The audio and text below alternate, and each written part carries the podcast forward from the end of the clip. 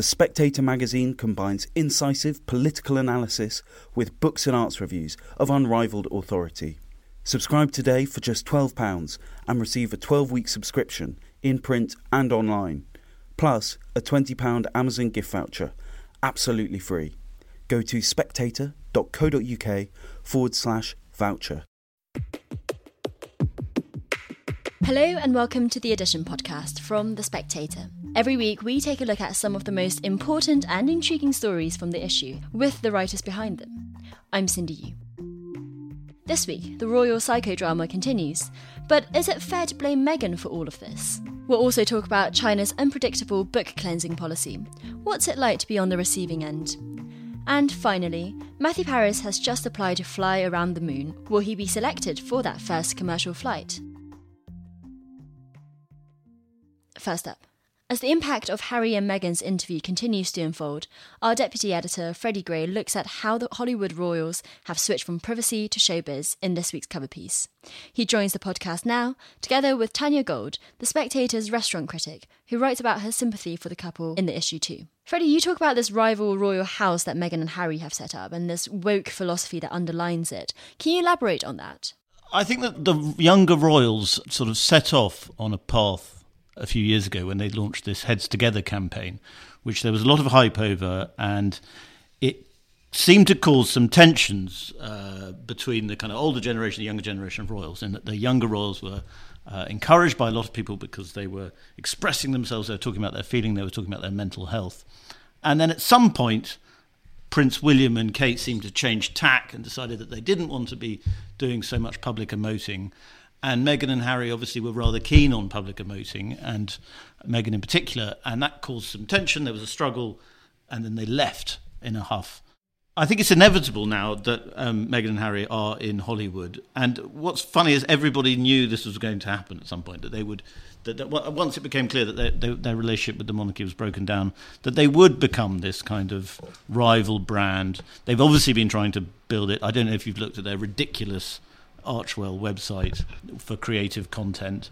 As Tanya was probably about to say, the monarchy itself is ridiculous too. But now there's a there's a rival, newer, shinier, woke rival over the over the over the Atlantic. Tanya, in your sidebar, you don't seem to be the most positive about the monarchy, calling them off small flesh gods. Do you think that this California-based rival house would be more persuasive to you? Um, well, I, I'm glad that you talked about mental health right at the top, Freddy, because I think mental health is central to this story. I actually think that in the current age, with its continual 24 uh, hour media focus on the royal family, I actually think it can make you incredibly ill. And I think that after the death of Prince Princess Diana, Harry, and, and I, I have to say, I really hate talking about these people, you know, as if I know them, but they are our national soap opera, and we're, it, we're all forced to talk about them if we know uh, about them, as if we know them and have an opinion.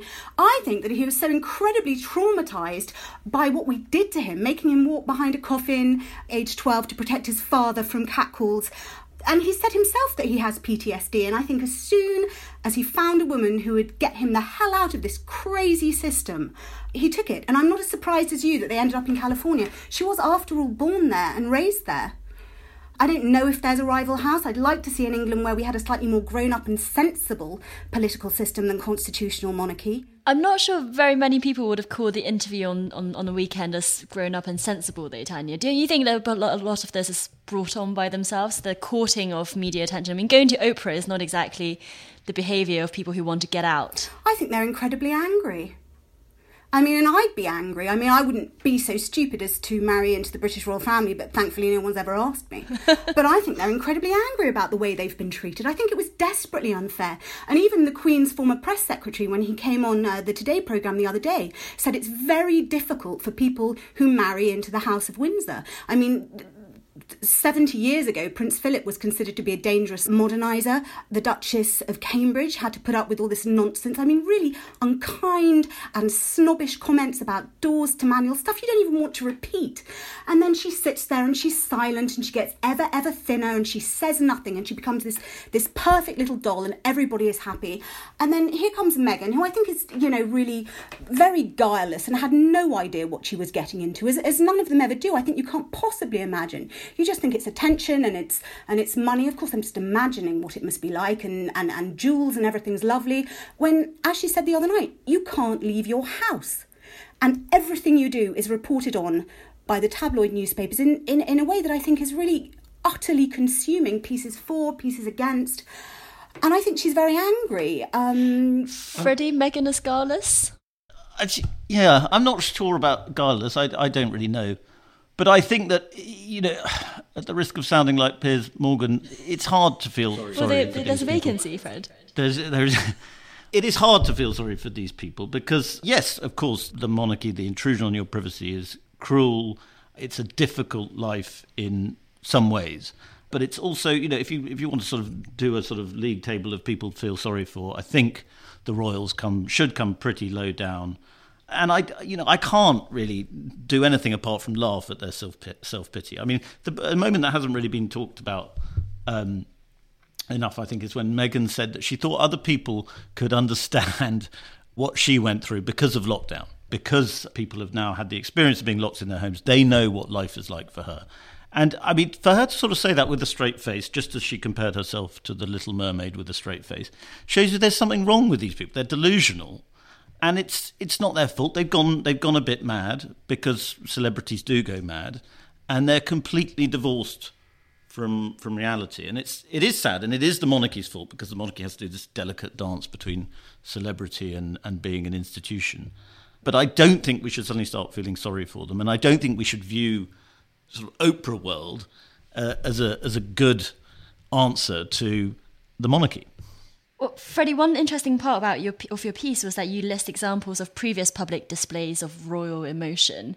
Well, it's uh, it's really interesting because well, there was Fergie in 1996 who gave an interview with Oprah, and I watched it after I watched the um, the Meghan one because I'm that tragic, and it was amazingly similar.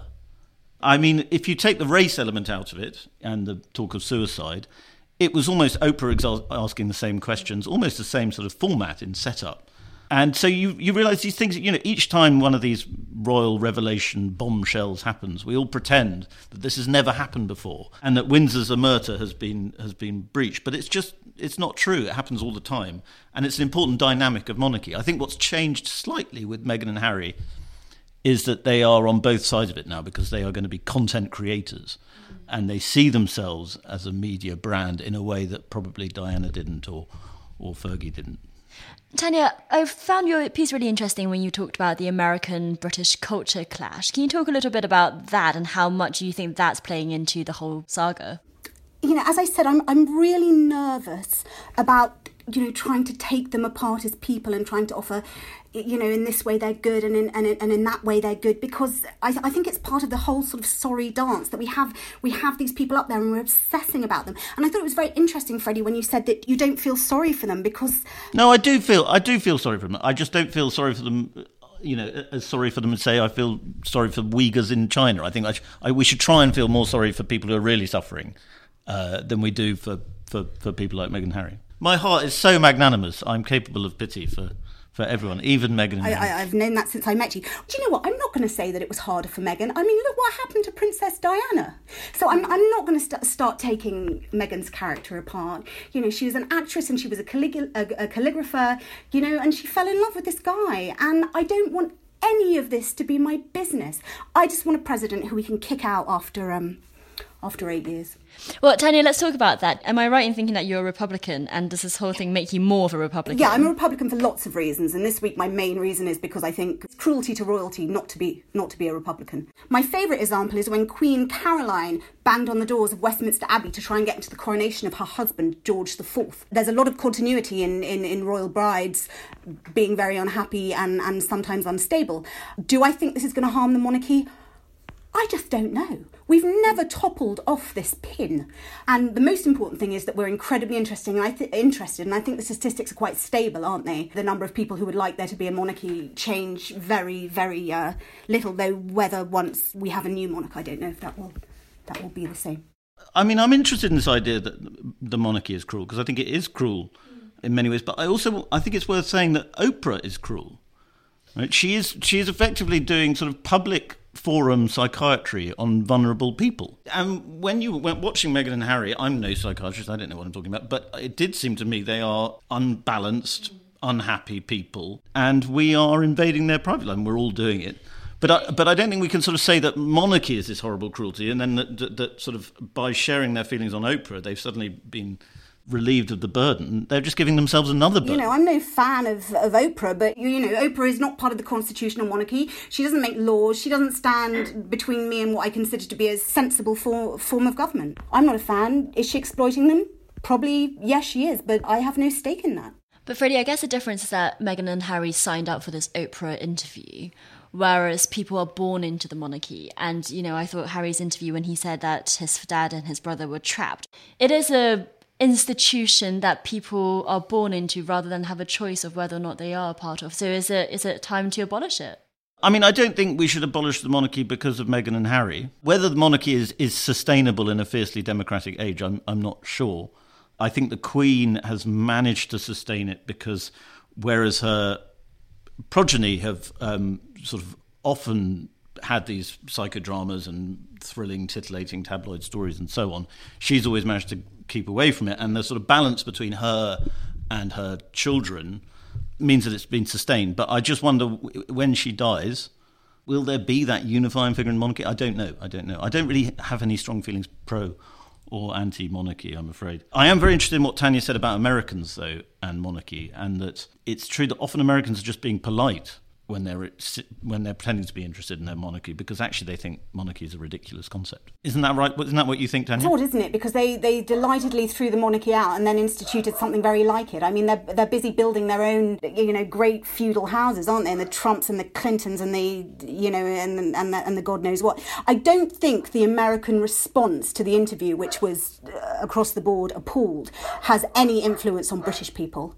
But it is interesting that I think the, the way Brits think about Americans and the monarchy, we always think either Americans are uh, obsessed with us, you know, and they, they just love to have the idea of the monarchy and class and all that stuff, or we think, oh, they hate us and we think we're patriarchal, racist. But the thing is, most Americans don't think about the monarchy at all.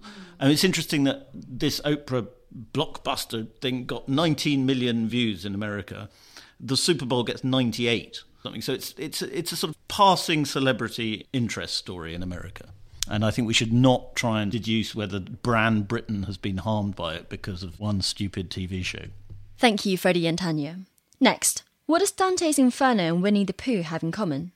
Both have fallen victim to China's censorship, Author and Dante scholar Ian Thomson recounts his experience of trying to publish in China in this week's issue and joins the podcast now, together with China expert and former diplomat Kerry Brown of King's College London.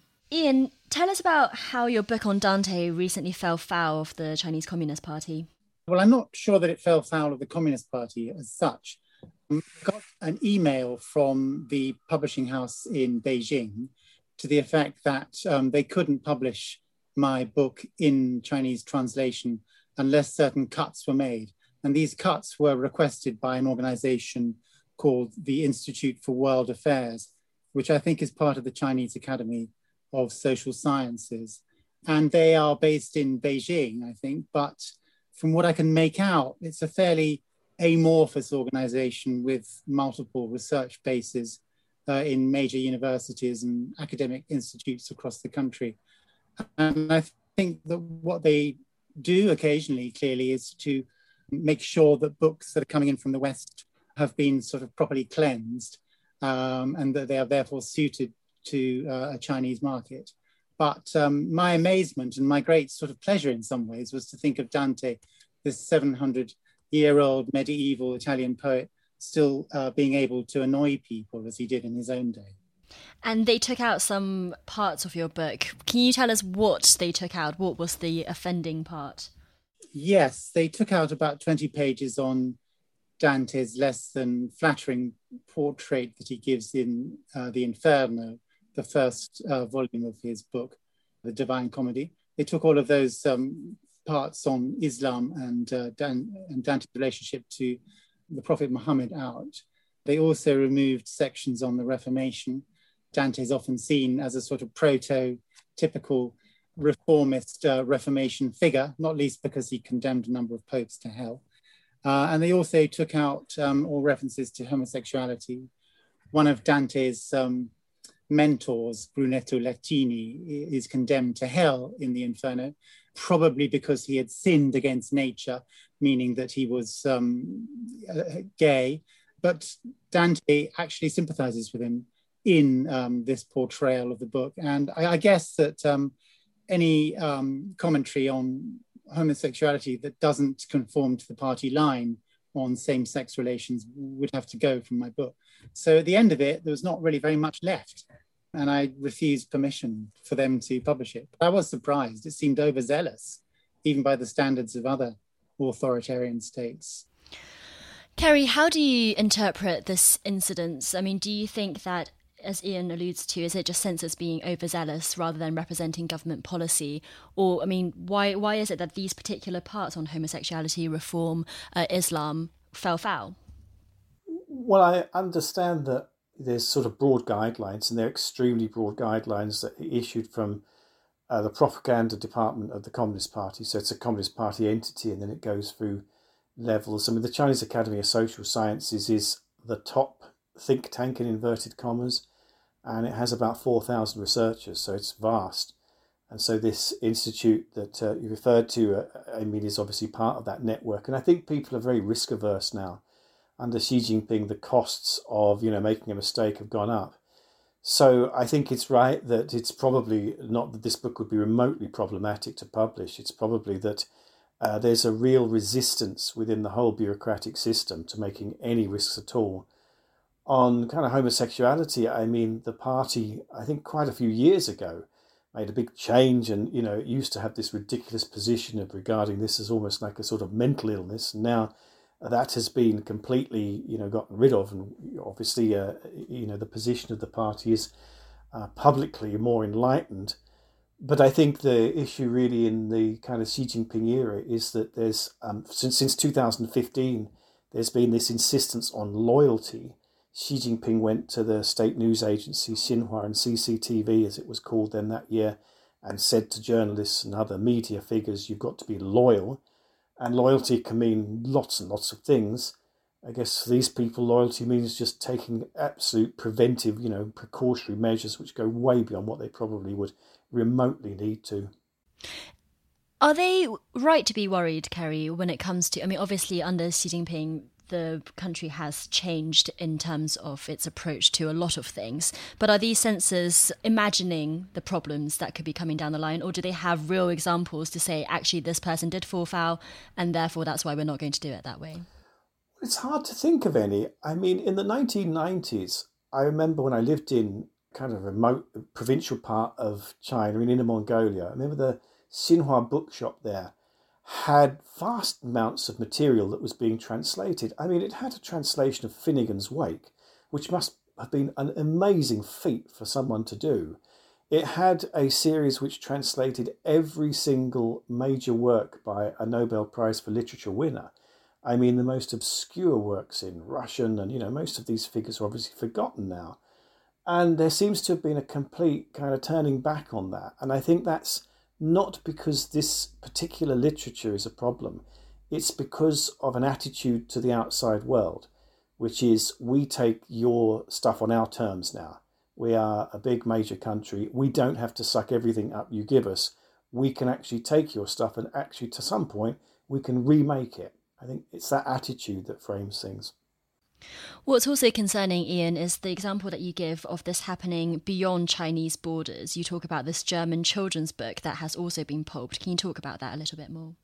Yes. Um, my feeling was after I received notice of these cuts that were to be made to my book was that China's rigorous and often rather kind of, it seems from the West anyway, uh, overly paranoid sort of stance on censorship becomes all the more disconcerting when Chinese diplomats successfully apply their own standards of censorship to, um, you know, outside their own borders. So this was uh, a children's book that was published, or going to be published by a Hamburg publishing house called Corona Rainbow uh, for Anna Moritz. And it suggested there, I think, that the coronavirus started, you know, in Wuhan, and that was enough for pressure to be put on this publishing house to pulp all copies of the book, which is in fact what's happened.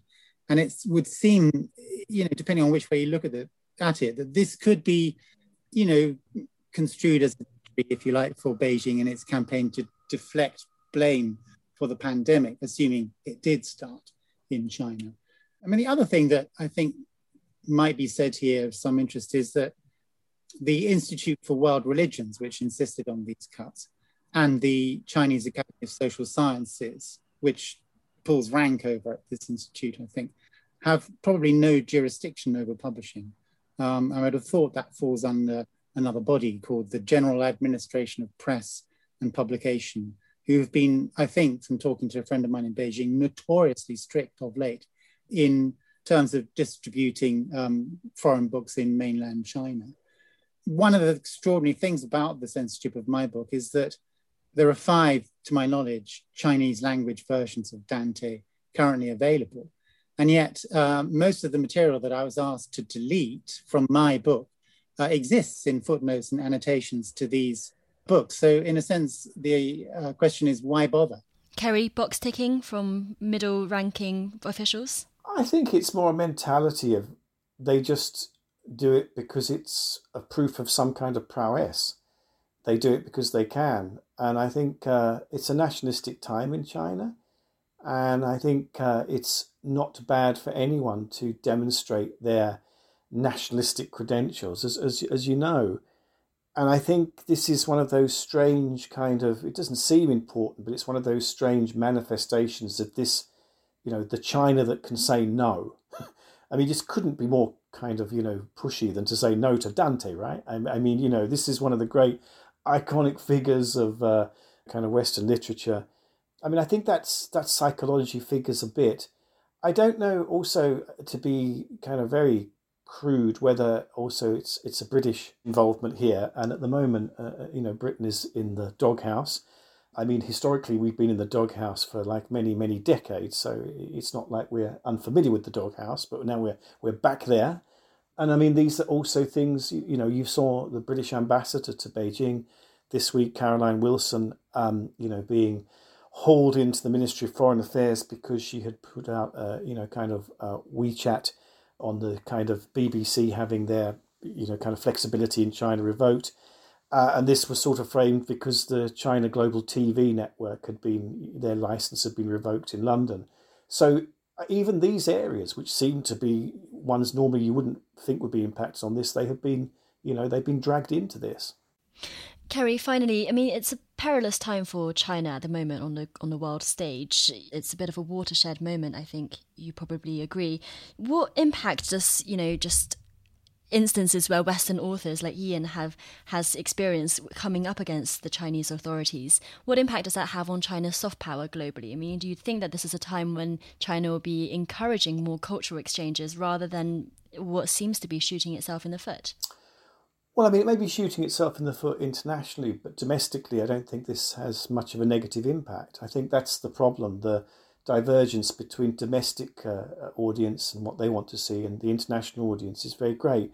So, I mean, I think for Xi Jinping's leadership, you know, domestically, their messaging is very strong. They've managed to conquer, in their own eyes, the COVID 19 crisis in a way that has been seemingly more, you know, effective than uh, the outside world. And so I, I think we shouldn't think that they think their soft power has been a failure. Domestically, I think the government feels that it's riding on a crest. Internationally, well, I mean, at the moment it's choppy, but I think they take a longer term view. So there is a mismatch between those two perceptions. One of the interesting points here is to do with Islam. Absolutely, because Dante in the Divine Comedy subjects the Prophet Muhammad to the most appalling sort of um, punishment in Canto 28. He is split from end to end so that his entrails dangle out amid excrement. He is punished not as the founder of Islam, but as a sower of discord. And you know what I'm interested in here is that even though Beijing is not known to be particularly tolerant of China's what 22 million strong Muslim minority, uh, even unflattering portraits of Islam are not encouraged in the People's Republic of China today. And that's why 20 pages on Islam were removed from my book. Thanks, Ian and Kerry. If you enjoy that discussion on China, do check out my Chinese Whispers podcast too. You can find it every other Monday on the Best of the Spectator channel. Finally, hundreds of thousands of people have applied for the first commercial flight around the moon, planned by Elon Musk. Our columnist Matthew Parris is one of them. He's on the podcast now to explain why, and with us is the Spectator's commissioning editor, Mary Wakefield. Matthew, tell us about this competition that you've entered. It's not exactly a competition.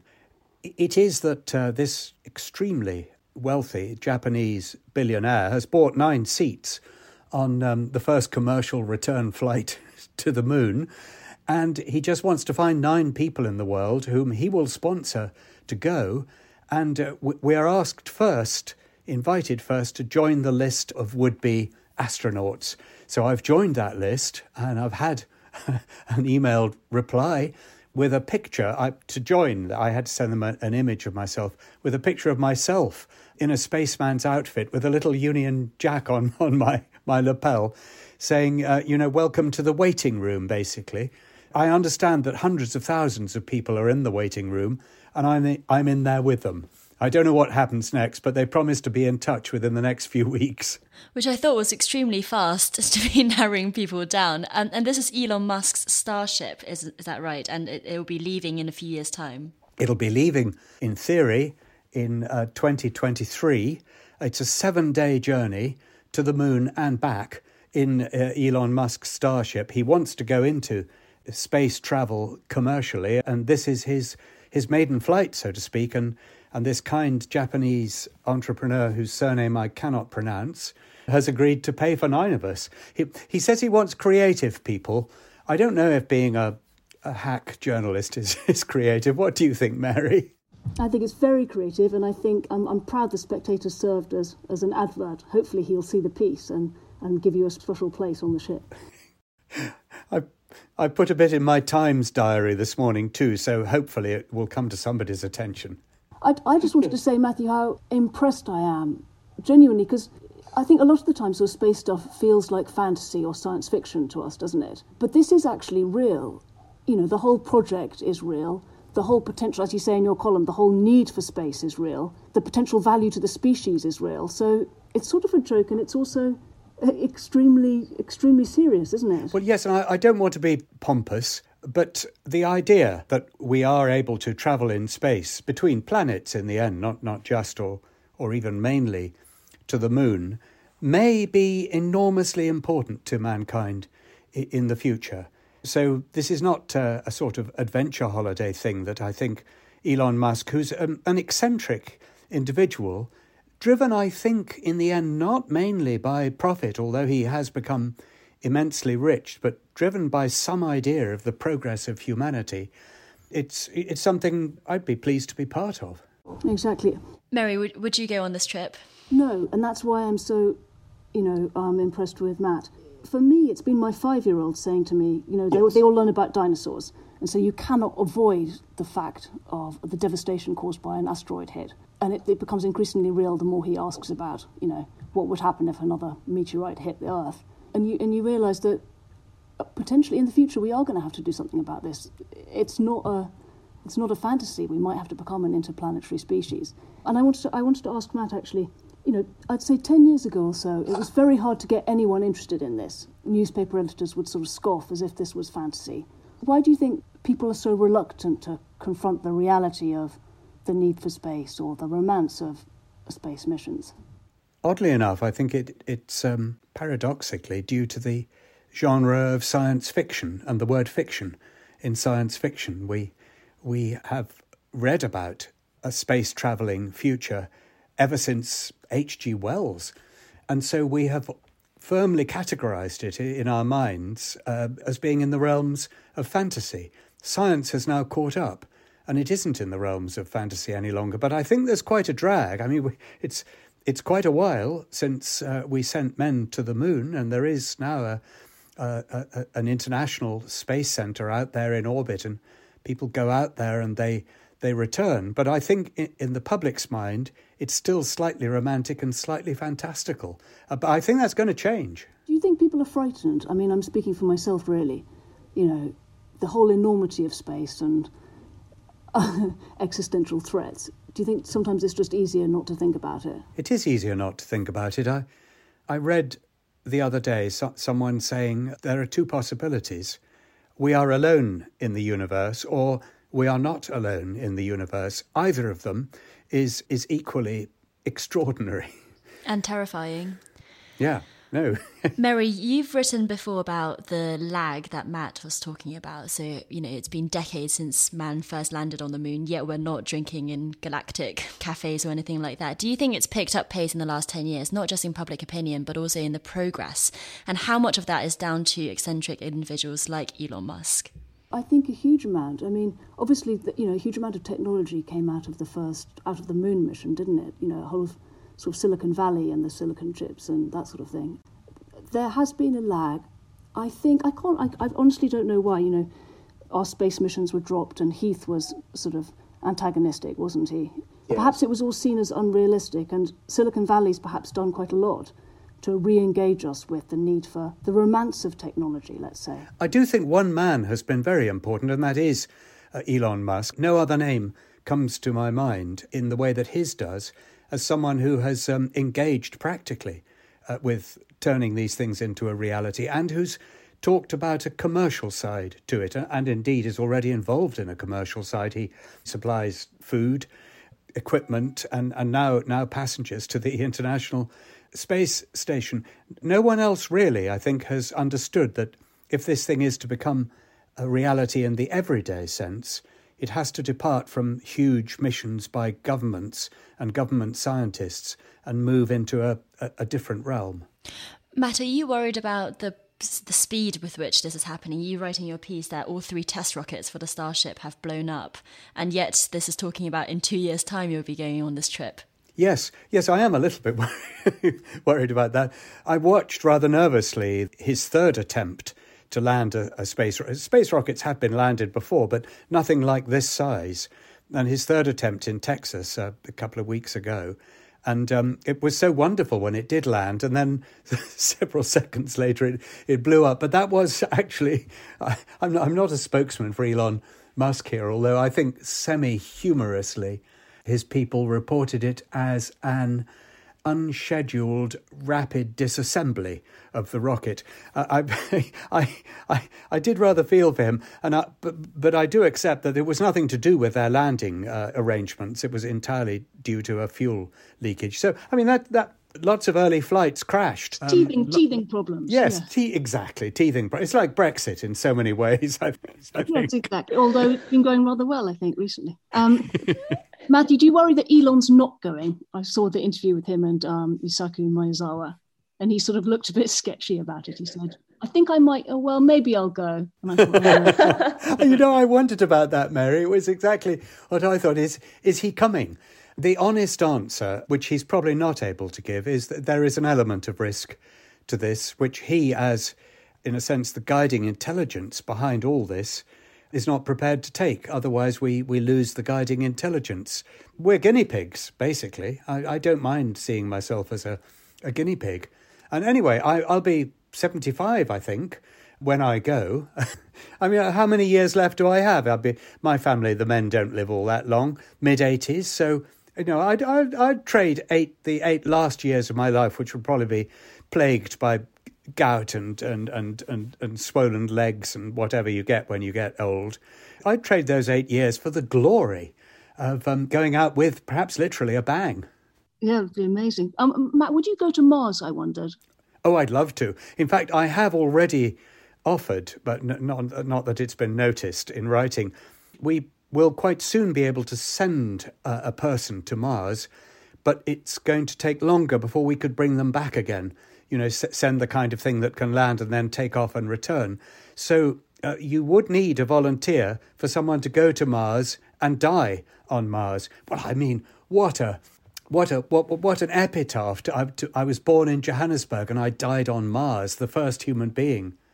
I'd be the first gay man on Mars as well. That'd be awesome. be a wonderful tombstone, wouldn't it? yes. Mary and Matthew, thank you very much. And that's it for this week. Pick up the issue now to read all of the pieces discussed, as well as Rod Liddle on Harry and Meghan, Richard Dawkins' diary, and Julie Burchill on joys of being a mean girl. I also appear in this week's school supplement, where I've interviewed a Chinese tiger mum and give you her best tips. Thanks for listening, and join us again next week.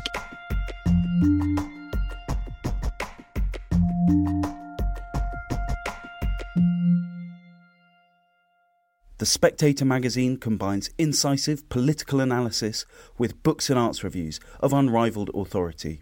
Subscribe today for just £12 and receive a 12 week subscription in print and online, plus a £20 Amazon gift voucher, absolutely free. Go to spectator.co.uk forward slash voucher.